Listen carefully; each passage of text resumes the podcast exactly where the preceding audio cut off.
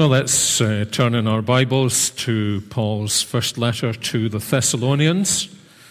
1 Thessalonians chapter 1. If you're using one of the church Bibles, you should find this on page 1186. 1186.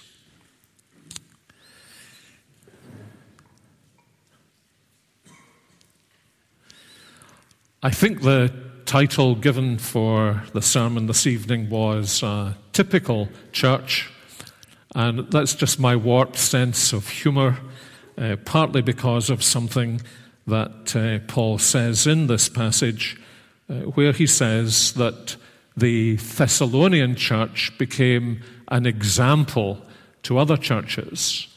Um, and he uses the word tupos, from which we get the English word type or typewriter.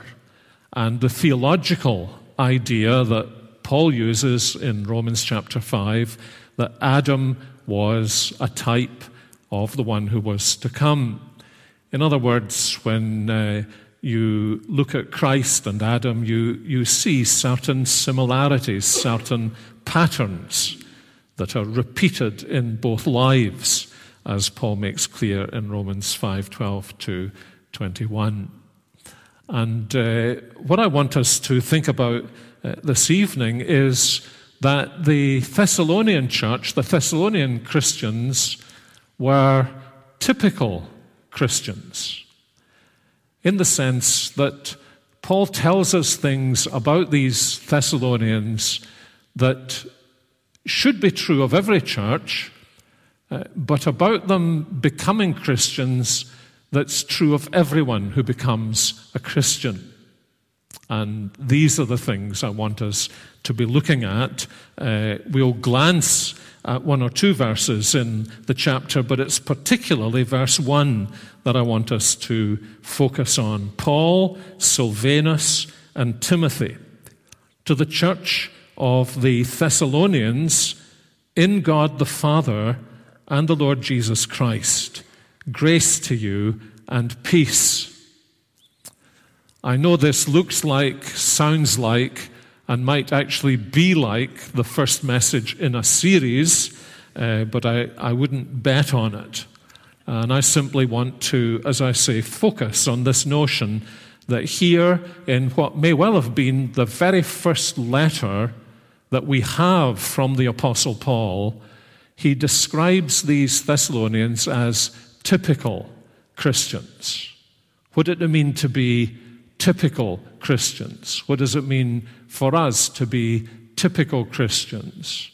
What are the, what are the sine qua non, the things without which one cannot be a Christian? And let me begin by uh, telling you of a recent experience uh, 10 days ago or so in a question and answer session. Question and answer sessions at conferences, 80% of the questions you've heard before.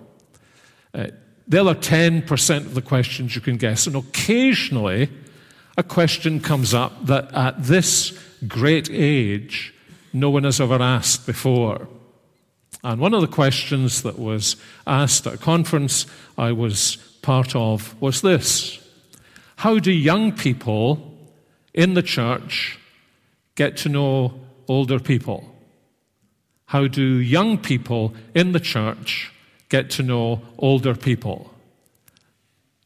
Postcards will be given out at the end of the service, and the first correct answer will get a prize. I wonder what you think of the answer I gave. It was this sit down beside them look around how many younger people are actually sitting beside older people to whom they are not related. And then ask them this question So, how did you get here? What's your story? And I gave that answer because we have an insatiable interest in ourselves, don't we? And if a young person asks us the question So, how did you get here? What's your story? Well, first of all, we're absolutely astonished, then we're delighted, and then we offload onto them stories that, that may actually boggle their minds. Because when you're a young person, you have very little idea what lies behind the face of the older person beside whom you are sitting.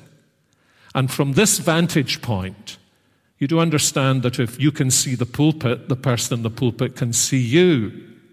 From this vantage point, I could spend the rest of the time telling you some of the interesting stories that lie behind some of the faces that you're sitting beside. I think it's a, it's a good thing to do. It's a good thing to do no matter what age you are. But it's an especially good thing to do if you're younger. And that's the question I want to ask about the Thessalonians. So, how did they get here? And if you pause on that word here, you'll actually notice that the Apostle Paul suggests, as he actually suggests in most of his letters, that these Thessalonians lived in two places at once. And that's one of the essential ingredients of understanding what it means to be a Christian. You live in two places at once. He addresses them as people who are living in Thessalonica. But he also addresses them, you'll notice in verse 1, as people who are living in God the Father and the Lord Jesus Christ. And he does this kind of thing very frequently. He writes, for example, to the Ephesian church, to the saints who are in Ephesus, but who are also in Christ Jesus. And so immediately we read this first verse, if we're asking the question, How did you get here? That there are there are two different answers to the question. Uh, they got to the city in which they lived either perhaps by moving there, or in most instances, probably because they were born there. And as you know, it was a very significant city. It was the most significant city in those days in Macedonia. In the last hundred years, maybe about 80 years before Paul had visited them, they had uh, gained a kind of independence. They were a self governing city. They had five or sometimes six people who ruled them. And they were a prosperous city. Uh, they were on what was known as the Via Egnatia, the, the Great Egnatian Way, which was one of the most important road systems in the Roman Empire. It was a trade route from the east to the west and the west to the east. They had a thriving seaport. And it was a multicultural city. Like most of these great cities in the Roman Empire, it was full of many different religions. And uh, as we know from the story in the Acts of the Apostles, unlike the city of Philippi, which Paul had recently visited, there were enough Jews in Thessalonica to constitute a Jewish synagogue. And the other thing that we know about these great Roman cities was this that in a very subtle way, religion, politics, culture, and civic life were all entwined together as one. And this, as we're told in the Acts of the Apostles, uh, was one of the reasons the Apostle Paul and Timothy and uh, Silvanus, or Silas, as we usually know him, were eventually thrown out of the city. Because they went to preach the gospel. It was said of them that the people who had turned the world upside down had come here. Uh, the, the Jewish people to whom they preached, or certainly many of them, complained to the authorities about their teaching. They insisted that the gospel of Jesus Christ, with its exclusive claims about Christ as Lord, stood in direct conflict with the lordship of Caesar. Mm, and as a result, although they certainly bore some fruit, uh, Paul's visit to the city and to the area was very short lived indeed, one of his shortest stays in any of the places where he planted a Christian church. And he was forced out of the city. Uh, you remember he eventually goes to Athens, he goes onwards, eventually arrives in Corinth, and from Corinth he is writing this letter to the church that he had helped to found. And this is where they were geographically. They were in this uh, multi religious city. They were in a city where they had already experienced religious persecution. They were in a city where believing in the lordship, the exclusive lordship of Jesus Christ, was bound to bring them into conflict with the civic authorities. And as Bob Ackroyd was uh, saying this morning, visiting these churches in the first century, whether it's in Crete or in Thessalonica, uh, is like visiting 21st century Scotland under a different guise, with a different language, yes, with a somewhat different governmental structure. But a place where, if the gospel is established, so much that is now being established in our culture will in fact be turned upside down. Or, as the scriptures would lead us to believe, actually turned the right way up. So, this is where they are as Christians geographically. But Paul describes where they are spiritually in a very significant way, in fact, in a unique way. He does it in 1 Thessalonians chapter 1 verse 1 he does it again in 2 Thessalonians chapter 1 verse 1 but he uses this greeting in no other letter. And I think there's a very significant reason for it. He describes them as being in God the Father and the Lord Jesus Christ they are in Thessalonica but they are also, indeed, more fundamentally now, they are in God the Father and the Lord Jesus Christ. What does he mean by that?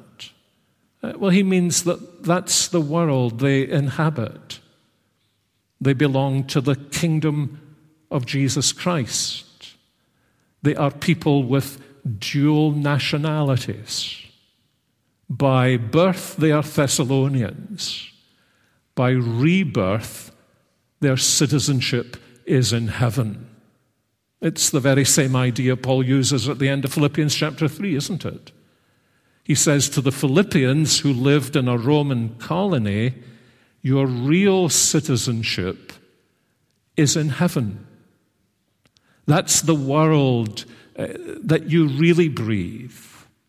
That's the culture that really influences your life. And it's for this reason that you are bound to be different from all of the people round about you. In a sense, it's not something, these differences are, are not something that you superficially develop. These differences emerge from the fact that you now have a different citizenship altogether. Actually, the expression he uses in God the Father and the Lord Jesus Christ reminds me a little of Jesus' prayer in John 17. In John 17, Jesus begins to describe his disciples in, in, a very special way. He does it on more than one occasion.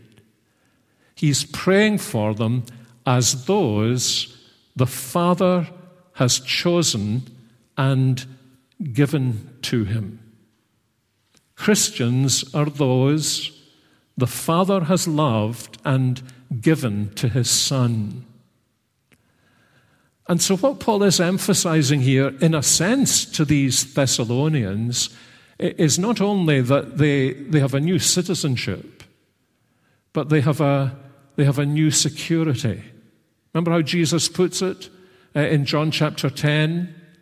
He says, Now I hold you in my hand.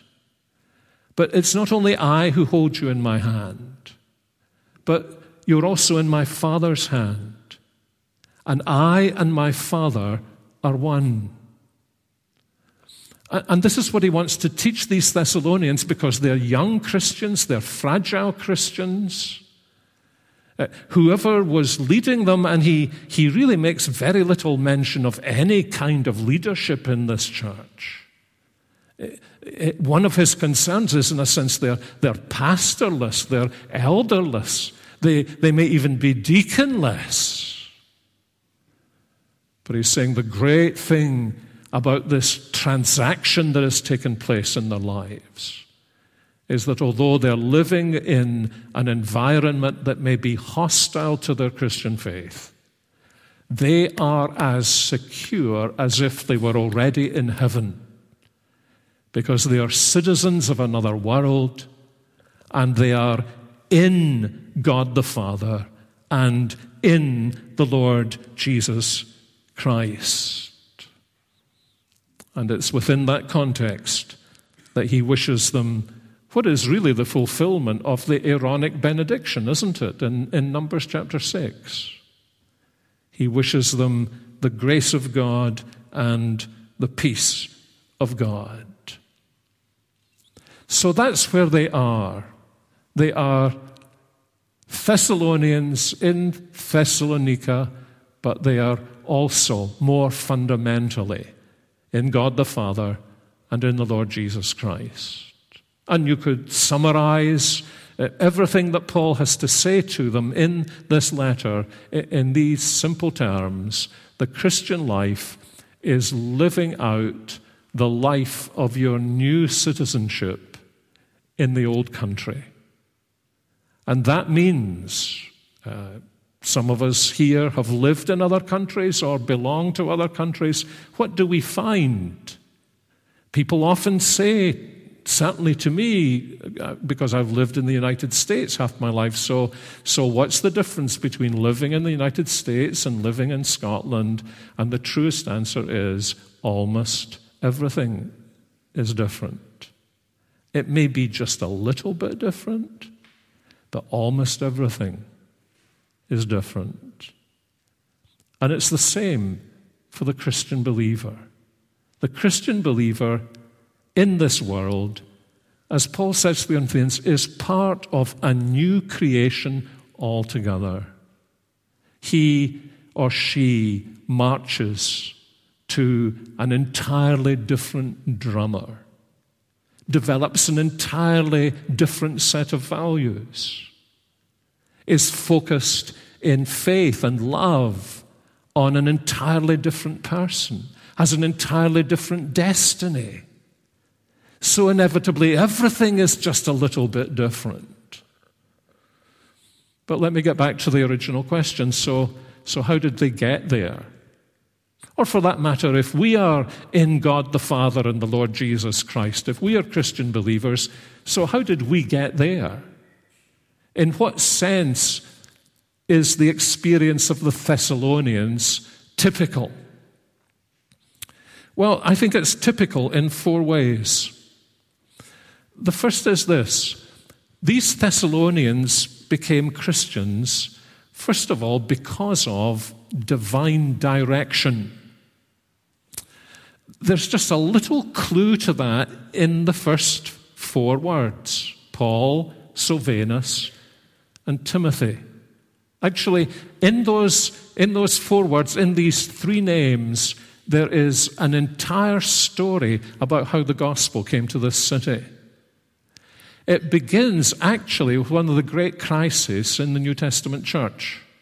Um, when Paul had finished his first missionary journey, in which John Mark had quit the apostolic band and was about to begin his second missionary journey, there was a very sharp disagreement. A paroxysm is the word. There was a sharp disagreement between Paul and the man in the early church who had been most help to him, Barnabas. Paul did not want to take John Mark on his second journey. Barnabas apparently was desperate that John Mark would come with them. And there was a disagreement. such a disagreement that they, they went their separate ways. And intriguingly, it was, it was partly, not entirely, but partly as a result of that paroxysm, that disagreement between Barnabas and Paul, that uh, these three men eventually ended up in Thessalonica. How did it happen? It happened because uh, Paul did something eminently sensible because he'd now lost John Mark, a young man. He'd now lost Barnabas, an older man, mature, very experienced. So, so what did he do? Well, he replaced the older man with an older man, Silas, who was one of the most distinguished leaders of the church in Jerusalem. And then he replaced John Mark, a younger man, with another younger man, Timothy. Clearly, this was a pattern in Paul's mind. I need a senior colleague, but we also need to be training others. And so they set out, as we're told in the Acts of the Apostles, and they make their way at the beginning of a second missionary journey, and uh, they start visiting the churches that they have been in before. And, and then you remember in Acts 16, they, they go through this very, very frustrating experience. Uh, they, they want to go in one direction and uh, the door is closed. They want to go in another direction and the, the Holy Spirit prevents them. And then Paul has this uh, famous vision in the middle of the night of a man from Macedonia. And the man from Macedonia, and the vision is saying, Come over and help us. Um, it's very interesting, actually, what Luke says. Luke doesn't say, so Paul poured out the conflicts in the morning. He said, I've had a vision, we're going to Macedonia. No, what the, what the text actually says is Paul thought this through. Paul thought this through. And he, he put together in his thinking these, these strange providences of God that he'd been prevented, that they'd been stopped that they didn't know what to do. That in this exercise of spirit, he had had this, this extraordinary vision in the middle of the night, and he, he concluded. That is to say, he thought these providences through. And he concluded from these providences of God in his life that God wanted them to go to Macedonia. And so they, they go to Philippi. And eventually they're chased out of Philippi. And then eventually they come to the city of Thessalonica. And there he's able in the synagogue to preach the gospel. There's, a, there's an elementary lesson for us here. And it's this that God gives us things in our lives frequently by means that we never wanted. God gives us things in our lives frequently by means that we would never have chosen. It's just how he, it's just how he works, friends. Why does he do that? Well, he does it for a very simple reason. So that we're, we're, we're not in the situation of saying, I've got the smarts to work this out. I planned this. This, this is the fruit of my strategy. This is because of the methods I have used. And, uh, you know, in Christian service, in our Christian lives, we need to learn to have that perspective on things that frustrate us that the things that frustrate us are not frustrations to God. That He really is capable of working everything together for good. And this is the story, this is the first dimension of how the gospel came to these Thessalonians and how these Thessalonians became Christians. They became Christians because of this divine direction because of what God had been planning in the past, what He'd been working in, in uh, the days that surrounded Paul's life, in, in, in, in, in what must have been one of the great pains of his ministry. That he and his most trusted colleague could not see eye to eye. The people around must have thought, this is a disaster. And all the while, God was giving direction to his plans that would eventually lead Paul and Barnabas' substitute, Silas, and John Mark's substitute, Timothy, to preach the gospel to the Thessalonians and for these Thessalonians to become Christians. Just by the by, it is, it is a great thing that I suspect we do too infrequently, or if this is just a personal confession, I do too infrequently. And that is to trace the marvelous providences of God that brought us to faith in Jesus Christ, and even to inquire after them, and to ponder them, and therefore to praise God for them. Now, secondly, and I'll deal with this much more briefly, there was not only a, a, divine direction that brought the gospel to them, there was a divine election that brought them to the gospel. And you see this quite plainly in verse 4. He says, We know, brothers, loved by God, that He has chosen you. It's as simple as that. Notice this is not the whole story. This is one element in the whole story. But there is no whole story without this element. Nobody ever becomes a Christian apart from the election of God. Nobody ever becomes a Christian unless God has chosen them. Uh, people say to me, I don't believe in election, which actually means so you don't believe in the Bible uh, which means that you, you deny what Jesus taught, which means you, you deny what Paul taught. And it raises the question how did a dead, rebellious sinner like you ever become a Christian? And if you, if you deny this, then your logical answer is really this actually, it's because I'm pretty special. And I know I, I know I sing these hymns. Foul and full of sin I am. What I really mean is, mostly full of sin I am. But there's this little bit of me that's different from the great unwashed. And with that little bit, I, I did something to bring myself salvation. You've heard it put like this God does however many percent of it, but He doesn't do the whole thing. So I, I top up what God does. Now, if, if that were true, you would still be dead in your trespasses and sins. Dead people can't do that kind of thing. And actually, when you think of it, it's, it's, it's one of the great tragedies of the Christian church that this this language of God choosing us seems to upset us so much. Why should, why should that upset us? It, it, it doesn't upset anyone who's a Christian in the New Testament. Actually, what happens with Christians in the New Testament is they love it, they rejoice in it.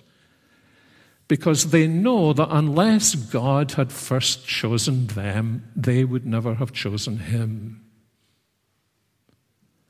unless God had worked mightily upon them, they would have been incapable of coming to faith in Jesus Christ. Now, that's all I'm going to say about election, but you see now there are, there are two strands operating.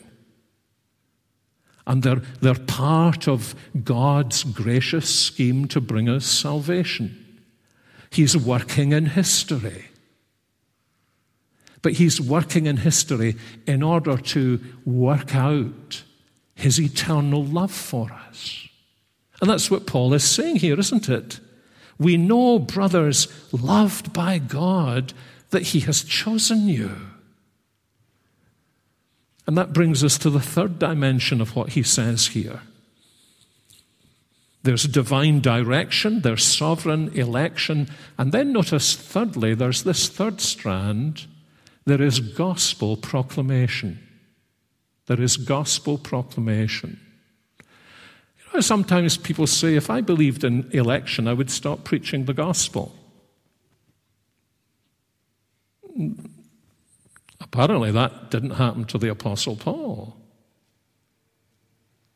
The very, the very reason he preached the gospel to the Thessalonians was because he believed in God's sovereign love.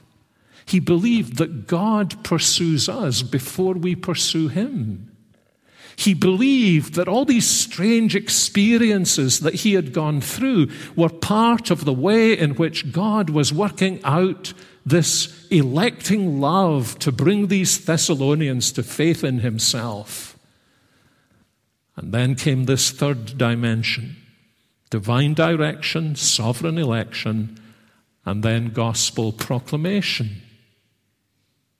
Because God uses means to accomplish his purposes. It's, it's not rocket science. He sets his love upon us. He manages providence in order to, as it were, surround us with his sovereign purposes. And then, by various means, he brings the message of the gospel to us. And Paul speaks about this. We know, brothers, loved by God, that he has chosen you because our gospel came to you. You see the pattern? There are the sovereign providences, there is the sovereign election, and now there is the sovereign coming of the gospel. In order that God's love that has been set upon them from eternity may, as it were, meet them in history. And he speaks about how they came and preached the gospel the gospel of Jesus Christ. Uh, if you turn back to Acts chapter 17, where uh, Paul is preaching, you see what gospel he preached. Uh, he, he took his, his Hebrew Bible, his Old Testament, maybe it was his Greek version of the Old Testament, and he, he showed in the synagogue how the whole of the Old Testament, God's long term plan, he was in the middle of God's short term plan. That short term plan that we've just described as, as, uh, as taking place in the division there was between Paul and Barnabas, that was his short term plan. But his long term plan went way back to the beginning of the Bible. And he showed them from the beginning of the Bible how God's purpose had always been to send a Savior. And how, that purpose unfolded in the revelation that he gave to the prophets in the Old Testament scriptures, God was promising that, that someone would come who would be the Messiah. Uh, and he would be a great king. But he would be a different kind of king. Uh, he would be a suffering king, a suffering servant. And the way in which he would bring restoration would be suffering for the sins of his people, being wounded for our transgressions and bruised for our iniquities, being chastised to bring us peace, and being beaten that we might be made whole, as Isaiah saw as he, as he peered into the future and what the Apostle Paul was doing was just what Jesus had done with the two on the road to Emmaus when he had shown them in all the scriptures that the Messiah, in order to be a Savior, must be rejected and suffer and die and rise again. I was thinking about this on, on, on the way to church. What, what, what were you doing 20 years ago? What were you doing 20 years ago? Some of you weren't doing anything 20 years ago. But, you know, you can remember 20 years ago. Hey, eh, it's not so long ago. It was 20 years ago from this letter that Jesus had died on the cross, risen again. There were still hundreds of people, hundreds and hundreds of people, as Paul says in 1 Corinthians 15 who had witnessed the risen Lord Jesus. And Paul has come to this city to preach this gospel. What we have been waiting for over all these centuries, this longest standing promise of God, this most difficult to keep promise of God, has now been kept. And I'm here to tell you, you Thessalonians, that there is a Savior. And when he preached, something happened. Uh, it wasn't just words. But you notice what he says Our gospel came to you, not only in word, but also in power and in the Holy Spirit, and with full conviction. And you know what kind of men we prove to be among you for your sake. You see, they got the, the truth of the gospel, the, the testimony to Jesus Christ.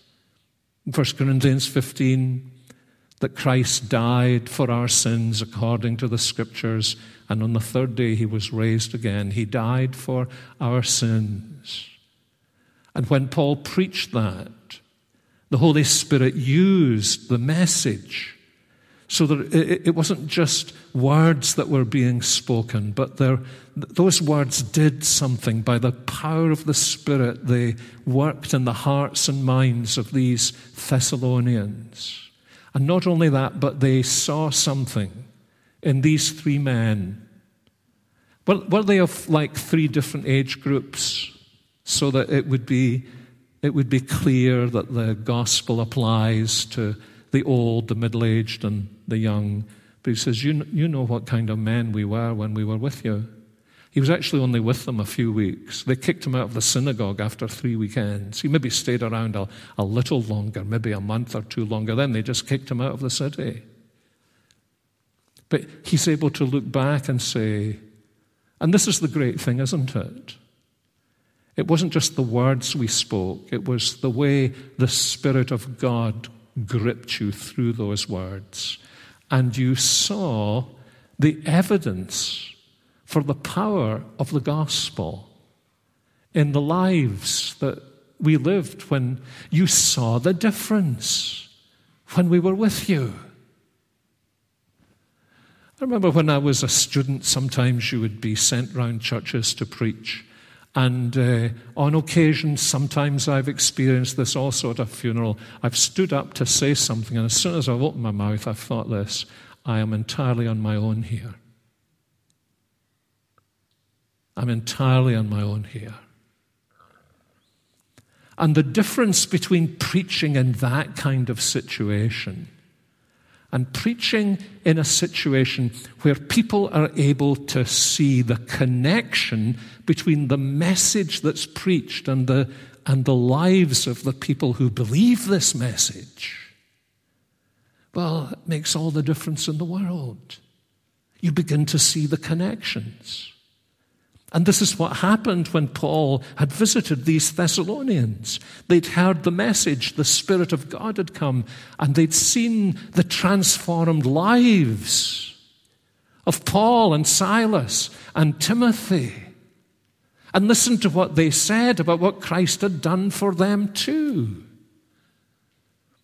And in this marvelous way, they'd come to a living faith in Jesus Christ. So these are, these are three dimensions, aren't they? They're three dimensions of the one reality. How did you get here, Thessalonian Christian? Oh, first of all, it's a long story. Starts way back at the end of uh, Paul's first missionary journey. Actually, it, it's an older story than that. It, it starts in the heart of God in eternity in the way He set His love upon me and, and chose me to be His and gave me to Jesus Christ just because He loved me, not because of anything in myself. And oh, yes, eh, I, I, I came to believe in Christ. But with the gospel, there's a fourth dimension. And the fourth dimension is this that uh, all of this comes home in personal conversion. And he talks about it here. There's divine direction that's represented in these three names. There's sovereign election, which he emphasizes in verse 4. There's gospel proclamation, which he emphasizes in verse 6. And then there is his description of personal conversion in verse 9. People were talking about what happened among the Thessalonians. It's a great thing, isn't it? That's actually what we want in churches. We want God so to come in His power that, that people will actually start talking about it. That's what happened here, isn't it, in, uh, in Murray M'Cheyne's day? They didn't need to do anything people just started talking about what God was doing. And what was it that God was doing? He was working in this way. They themselves report concerning us the kind of reception we had among you and how you turned to God from idols to serve the living and true God and to wait for his Son from heaven. It's actually, you know, that's a first century description. The Thessalonians were probably like the Athenians, surrounded with idols. Um, and we're surrounded by idols too. This is what happens when you become a Christian.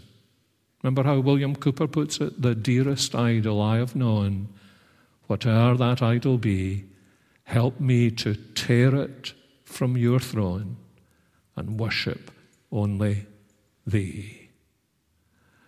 And that is a huge element of becoming a Christian. It's the deep, inward, costly element of becoming a Christian, isn't it? That when, when God begins to speak to you through His Word, when the Holy Spirit begins to convict you, you, you begin to realize that there are things in this world that seem to be stuck to you with some kind of noxious super glue. And no matter how hard you try, you can never get rid of them in your own strength. I think that's why many people, when, when, they, when they realize they're not really Christians, the first thing they insist they will do is live a better life or try harder. Because we're so sure we can get rid of this ourselves. But you see, the problem with having an idol, whatever it is, is that that idol is your master and you're its slave. And you can't get rid of it. But what happened to the Thessalonians was that in God's mercy, God, God broke the affection. God dissolved the superglue. And they found themselves freed to turn to God away from those idols. And not only to serve Him, but to look to the Lord Jesus, whom they'd come to trust as their Savior and, as Paul says here, to wait for them from heaven. This is such an interesting letter. This may be the end of our studies in 1 Thessalonians, but if it is, it is it's a supremely interesting letter because as you go on in this letter, you discover Paul was really worried about these Christians. He was worried about whether what seemed to have happened there was real and would last. And as he was pushed on from city to city, actually, at one point, he tells us, I can't take this anymore. And he sent Timothy back. And he's writing this letter only after sending Timothy back to see if it was the real deal among the Thessalonians. And, and, now, and now Timothy has come back and he's, he's said to Paul, hey, that really was the real deal. And this is one of the reasons Paul rehearses the whole story. It's, it's, it's kind of unique, actually, isn't it? I mean, I don't think it's just, oh, this is my first letter. How do I write my first letter ever that's going to be in the Bible for the rest of history? I think it's because he wants to tell the Thessalonians, he wants to take the Thessalonians through the whole story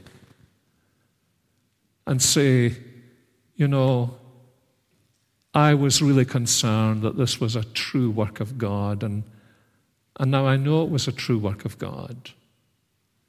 And because it was a true work of God, I know that you are absolutely secure because you are in God's hand.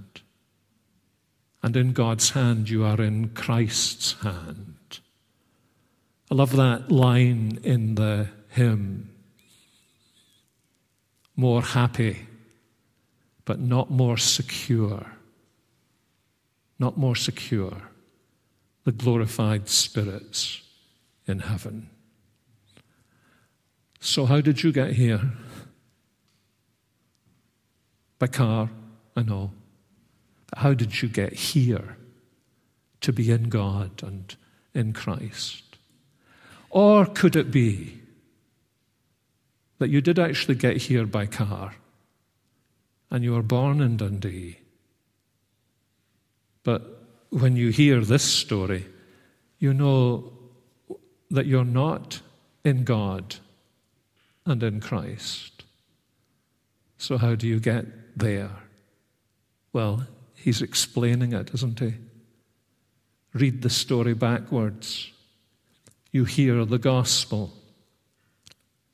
God, in his love, works in you. And you find that that super glue that has held you to the idols in your life is dissolved. And you begin to realize that He loved you before you ever loved Him. And that was the reason He sent this Son to die on the cross and rise again to be the Savior, eh, to whom you have found yourself strangely but irresistibly drawn. And then perhaps as you think about that, if you come to faith in Jesus Christ, maybe not immediately, but one day, you'll discover the story that lay behind the story that lay behind the story that lies behind your story. And you'll realize how long God has been working towards bringing you to faith.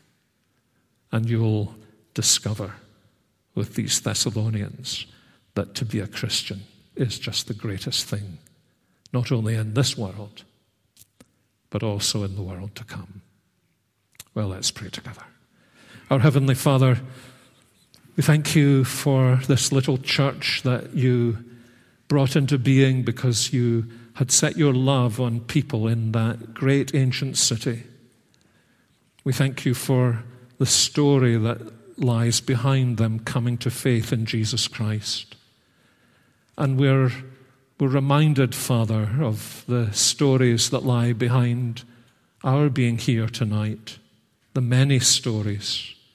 If we could tell them all, it would take us weeks, months, perhaps years. To trace them all would take us a lifetime. But we thank you that in your mercy, you have written a story into history that has led us to come to faith in Jesus Christ. And we pray that as we reflect on the way you have done this in each of our lives, we may be increasingly conscious that our lives are not only in Christ, but they're also secure in you and in your eternal love. And we pray that that will thrill us and that you'll make us here in St. Peter's uh, a typical church like the Thessalonians, and that you will do something fresh among us in these days that will set people a talking and draw them with us to trust in your Son, our Saviour. And this we pray in his name. Amen.